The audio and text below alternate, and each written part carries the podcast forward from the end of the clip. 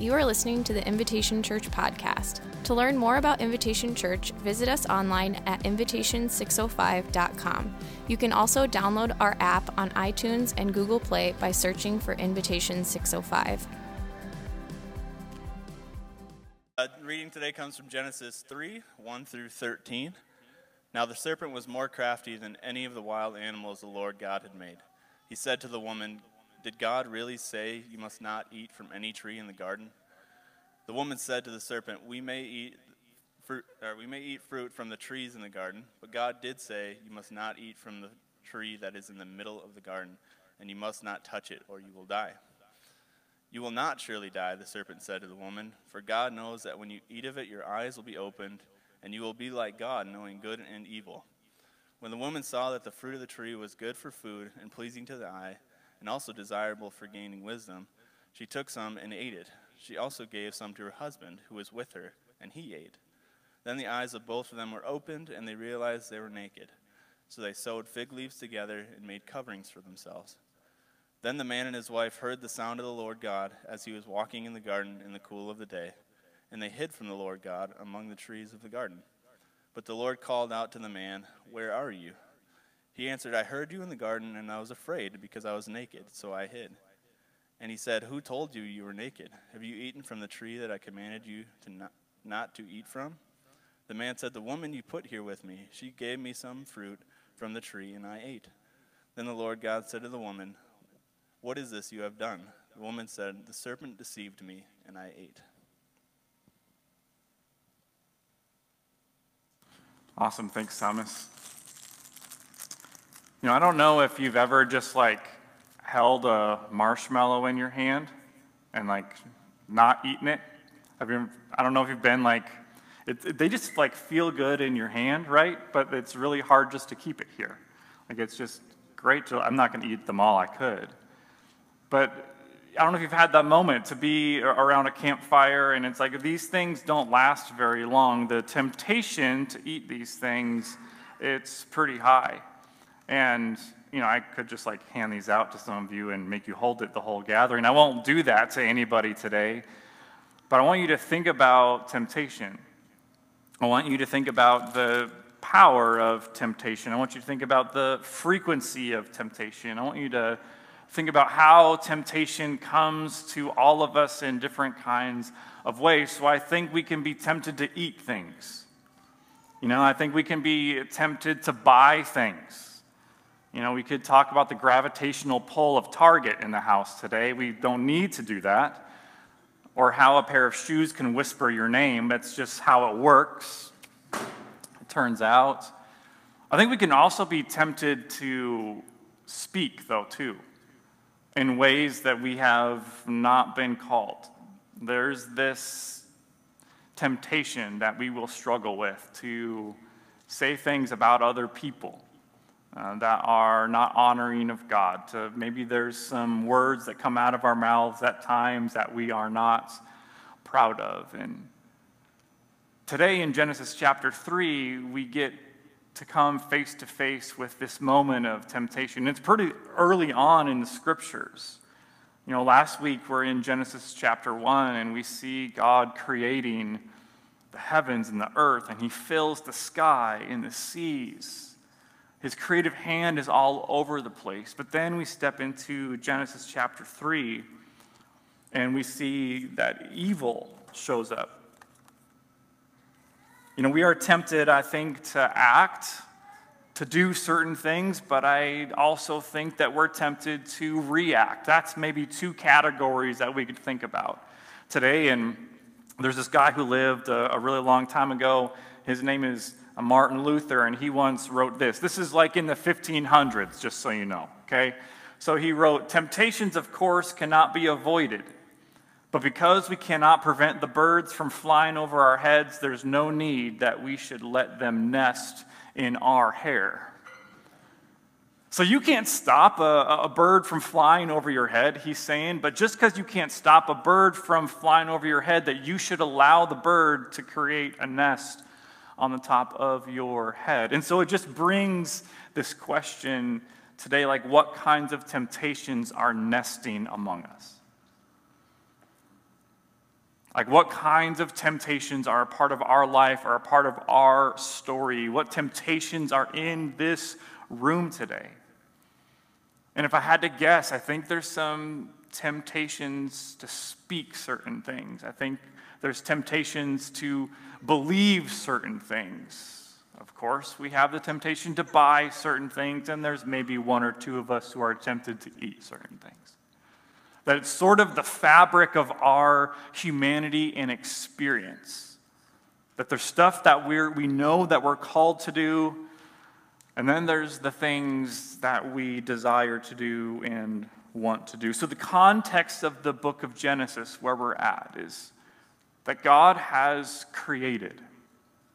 God's created this incredible world, and then He's given some instructions. And I don't know what your relationship with instructions are, but for many of us, we have a very complicated relationship with instructions.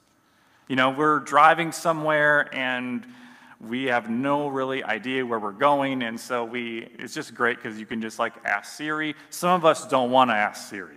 We don't need Siri. We're going to figure it out by ourselves. Or you're getting like some new furniture, right? There's this horrible place called IKEA, and they have this furniture that is really difficult to put together. It looks great, but then the instructions, so annoying, they're not in our language. Have you experienced this? Do you know about this place? So you have to just like figure it out. But some of us are actually good with that because we would rather sort of do it on our own. We would rather figure this life out on our own. We don't need anybody on YouTube to tell us how to fix the sink. We're going to do it all on our own. And it happens to find its way into our spiritual life too. And God gives Adam and Eve some instructions like, hey, I have created all of these things for you. Like, I've given you all of these animals. You get to name the animals, it turns out. That would be very stressful for me, actually. That is, it's a gift in the Bible, but I'm like, I, what do you name this thing? So he gets to do that. But then he gives some instructions to Adam and Eve, like, hey, like you can enjoy all of this stuff, just stay away from this one tree. And it's always one tree, isn't it? It's always the one thing that you're not supposed to touch, the one thing you're not supposed to say, the one moment you're not supposed to experience. These are God's instructions, and it turns out that Adam and Eve both have a hard time with the instructions of God. And the good news today is this is a room full of people who happen to have a hard time with the instructions of God. And you're in good company today in the scriptures because it's part of what it means to be human. Verse 1, we see that God's voice is always followed by other voices. Do you notice that? Has that been your experience in your life with God? That God speaks something into your life, into your story, into your heart, and there's always other voices. There's always other opinions. There's always somebody who has a truth to speak after God has spoken. And we see that this truth, that God's voice creates and God's voice empowers. And so when God is speaking something over your life, a promise over your life, a truth over your life, what is He trying to do? He wants to create something in you and He wants to empower you. He wants you to see yourself as a person of great worth, empowered through His Holy Spirit to step into the moments that He has prepared. The book of Ephesians, we hear that we are God's workmanship, every single person created in Christ Jesus to do good works, which God has prepared in advance for us to do. And that word do in the original language means walk. So we're supposed to peripateo, we're supposed to walk in the good works that God has prepared for us, and we're workmanship. But what does the evil one want to do? The serpent. The serpent wants to divide and wants to destroy. He wants to divide and wants to destroy people. He wants to divide and destroy families. He wants to divide and destroy organizations and churches. This is what he's always about. You know, Satan never, he never like builds anything cool. He just tears stuff down. You know, he's like every two year old goes through that phase, right? You know what I'm talking about. And they just want to destroy stuff. No, I'm not calling two year olds serpents. Stop it. But there's this pull in us to just take stuff apart and to tear things down. That's what the evil one wants to do to divide and to destroy. So we meet the serpent. He's symbolic of evil. And all across different kinds of cultures, we do not have great relationship with this kind of reptile. Right? It's not a cuddly kind of creature. It's not a. I had a bunch of pictures of snakes I was going to put up, but I'm not going to do that because you know what a snake looks like. So it's actually more powerful if your picture can be in your head versus my picture. So we're just going to let your picture rule the day. And they grossed me out. I couldn't do it after a couple of them. Symbolic of evil in the world, not a cuddly creature. But it's so interesting to me that the kind of evil that we see in the serpent and in this this moment, it's, it's not an aggressive evil, but it's like a, it's a sneaky evil, isn't it? And if you think about the moments in the scriptures, like the most dangerous attacks in the Bible, like there's a lot of battle moments in the Bible, right? This nation is coming against this nation with a battering ram and with arrows where they're going to try to destroy the, city of Jerusalem. And so Jerusalem builds these walls to protect themselves from other nations. But that's not the most powerful form of battle and evil in the scriptures. It's the whisper of the serpent to disobey the clear instructions of God. That's actually the most dangerous that we see in the scriptures. And we see it after the book of Genesis. We see it in the story of the nation of Israel. Like they're, they're in captivity in Egypt and they're brought out in this super powerful way. And for the rest of Israel's life, they're always being whispered at. Like, hey, come over here. Like, follow this God. Worship this God. Like, God doesn't care about you, He's not fulfilling His promises to you. That's the, the experience of their whole life. In all of their wandering, there are whispers that seek to draw them away from God.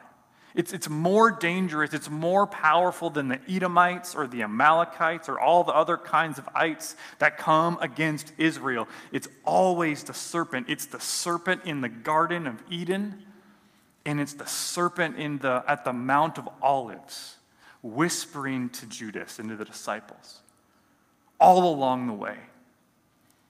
We can talk about David, King David, in the way that he is whispered to in his experience. And even when he's in a, in a big position of power, the serpent still continues to whisper to him about what he deserves and what he could take, who he could have power over, and he chooses that. So in David's life, it's not the surrounding nations that are the most dangerous. He takes care of them pretty easily because he's got a bunch of men that he can just send to go attack whoever he wants to attack. But David's attacked by the serpent, isn't he? Again and again and again. We could also talk about Elijah.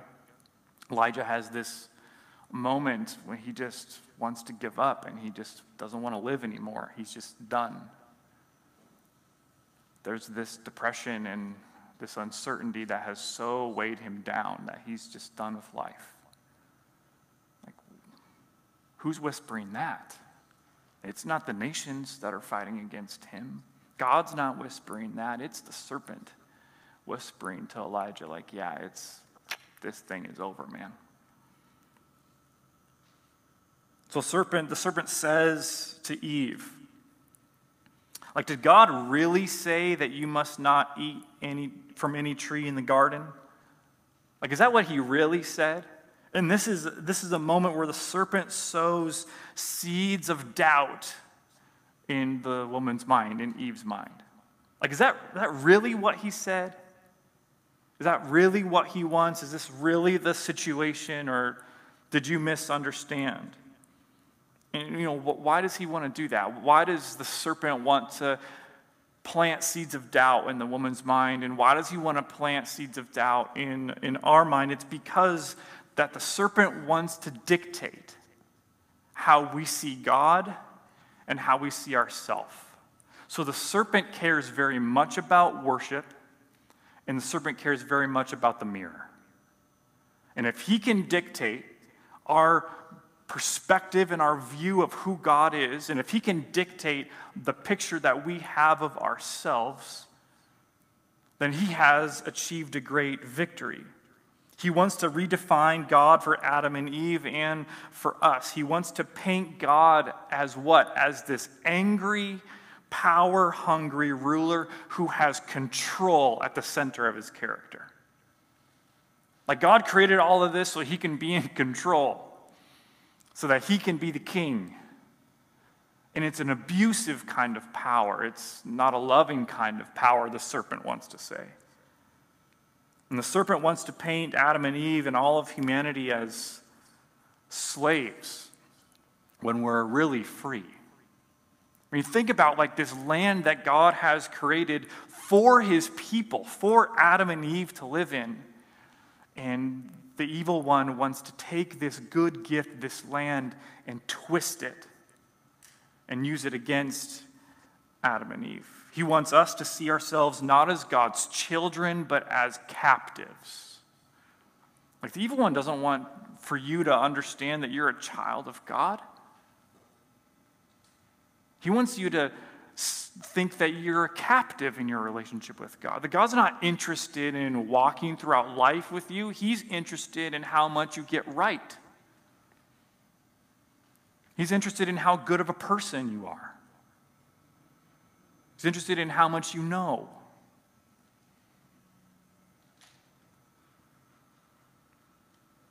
And God is offering freedom.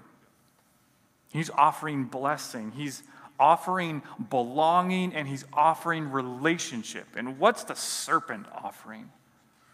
The serpent is offering captivity. This is what is all going to happen in Egypt. This enslavement that the serpent offers. And Genesis 1 serves as, as our proof for all of that. That God has created this wonderful place for Adam and Eve, and serpent wants to divide and to destroy it. And I love what Paul says in Galatians 4 about what's true of us. So that you are no longer a slave, but a son. And since you are a son, God has also made you an heir. Like, let that one sit with the church for a moment that you're no longer a slave, but a son. We sing a song sometimes in this place like, I'm no longer a slave to fear, but I am a child of God. No longer a slave, but a son. And more than that, since you are a son, God's also made you an heir. So the, the things that are coming to Jesus come to us. Oh, that we would get our minds around that. Like there is an eternity that we will all stand in with the creator of the universe and the one who died for you and for me. So it's more than just being in the family. And there's a lot of people, I think, who want to work really hard to be good enough, to be enough inches tall so that I can make it in to the family. So I can make it into the place, into this eternal home, this eternal palace that God is creating. And it's interesting that the scripture wants to talk about there's actually more than that.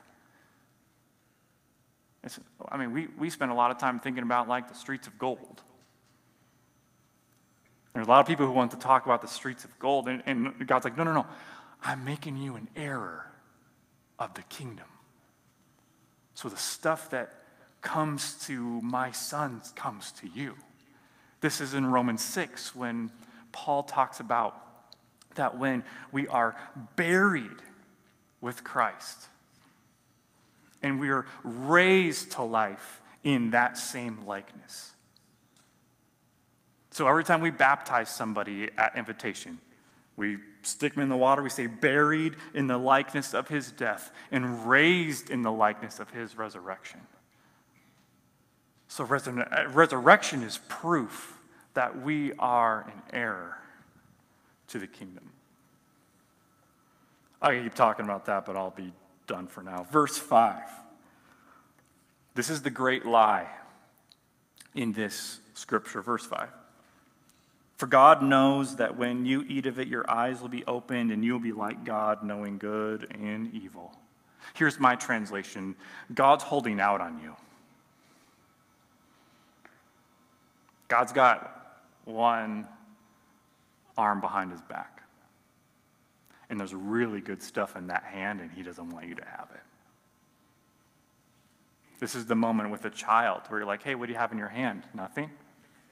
No, the other one. And there's a lot of people walking around, and their picture of God is that He's not given all for them, He's holding out on them. Like he doesn't have goodness at the center of his character, he has control at the center of his character. And I would also translate it this way He wants to keep you separated from Him on the outside of the house. God's afraid that you wouldn't choose him if you knew the whole story. God's abusive, he's deceitful, and he's unworthy of your love. This is the story that the serpent wants to spin. But the couple, they allow the lie that they hear from the serpent to travel to their hearts and ultimately to their feet. And this is where the power is in this scripture. Not just have I heard something that's not true, but I've allowed that thing to go to my heart. And ultimately, my feet enact what I have heard. And so it becomes this thing that I become. Verse 7 in verse 8, we see two things enter the story that previously had not been a part of the story. In verse 7, we see fear comes on the stage of the story. And so, what do they do? They cover up, don't they? And then shame enters the story. So they hide. Right? So they're found to be naked. They didn't realize maybe before that that was going on, and so they cover the things they don't think God wants to see, and then they're afraid, so they go and they hide fear and shame. They cover up and they hide from their father. And then, verse 9, God speaks into the new chaos. You notice that? Like there was chaos before. We talked about that last week the formlessness and the emptiness, the tohu wabohu of the world. And then God speaks into the chaos and brings order but there's a new chaos that's happened here. It's the chaos of fear and shame. And then God speaks these words into the new chaos Where are you? Because covering up didn't work, because it never does. And hiding didn't work very well either. Because God can see and God can know. He knows our hiding places, doesn't he? It's that old game like hide and seek. I don't know why we hide in the same places. It's just what we do. And I just have a sense in our life with God, we do the same thing. And so God knows very much where we are.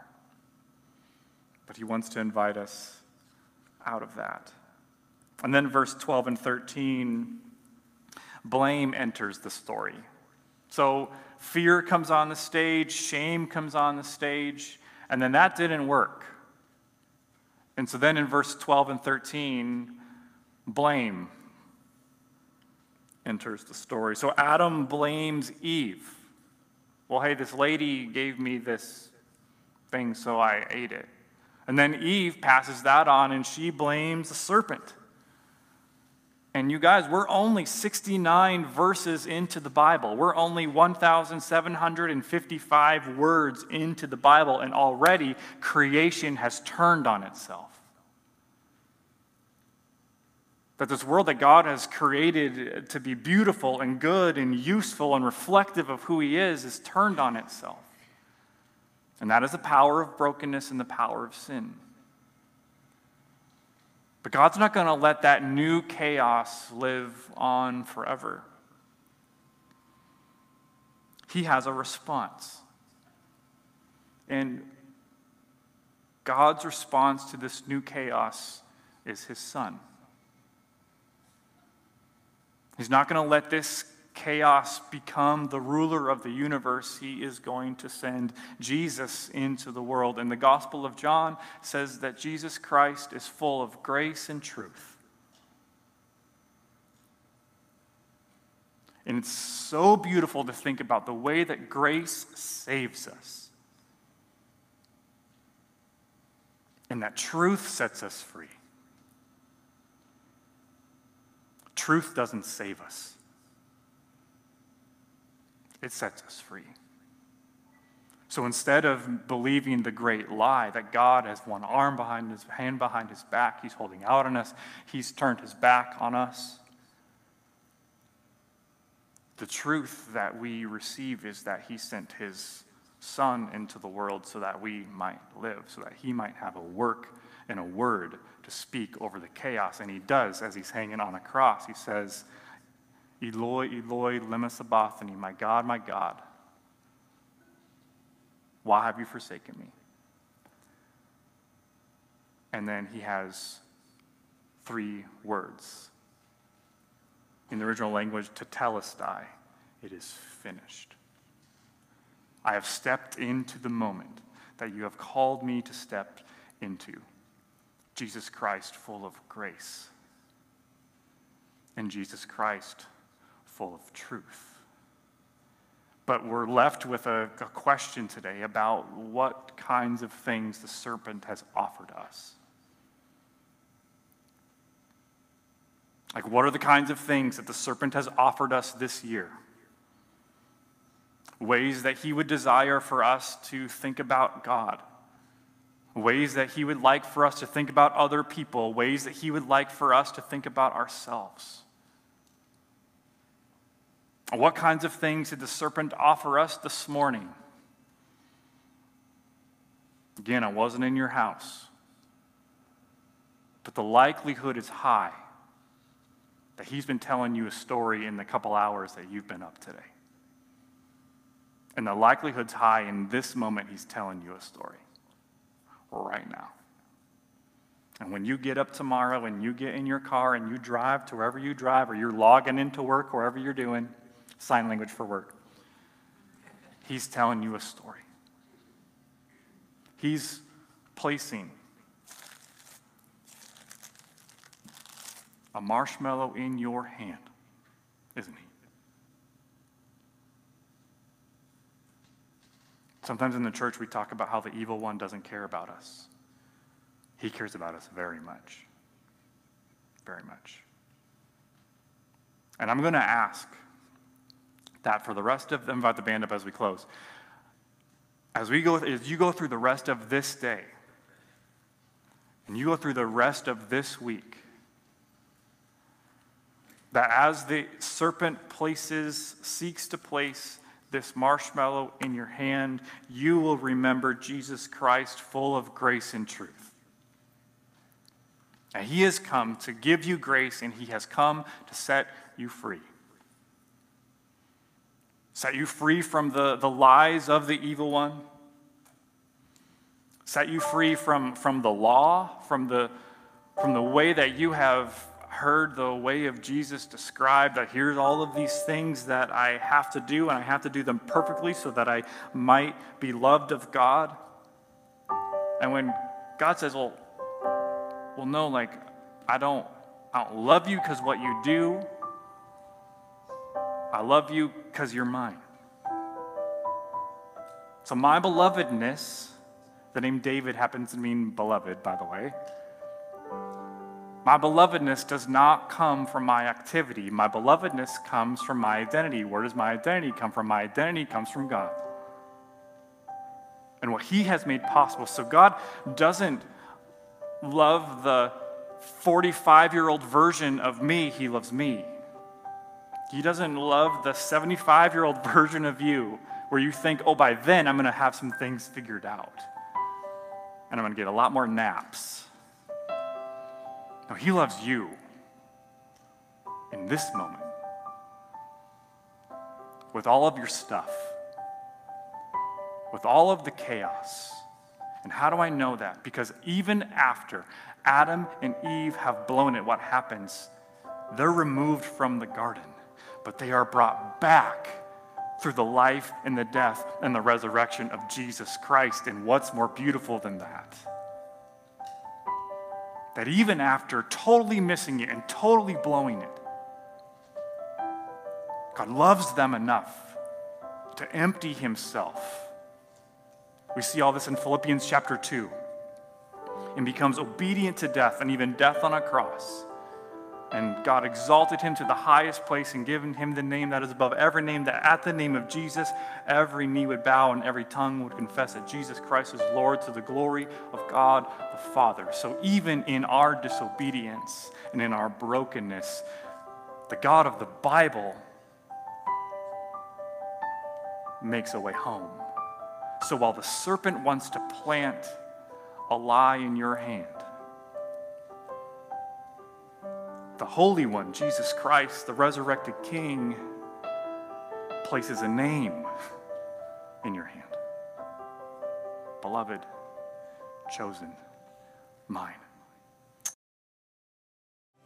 Thank you so much for joining us on the Invitation Church podcast. I want to encourage you to take the message that you just heard and receive every part of it. Every promise from God, every declaration of His great love for you, every word of hope, every reminder that you have been made for more. Allow what you've heard to take root in your soul to allow Jesus to do the deep work that only He can do. I also want to encourage you to be part of what we are doing here at Invitation as we invite people to live the way of Jesus. Go to the app and become a regular giver an investor in the story that God is writing in this place. Also, if you found the message meaningful, we'd love to have you share it with someone else as you partner with us in carrying the message beyond the walls of the church. I want to thank you for being here with us.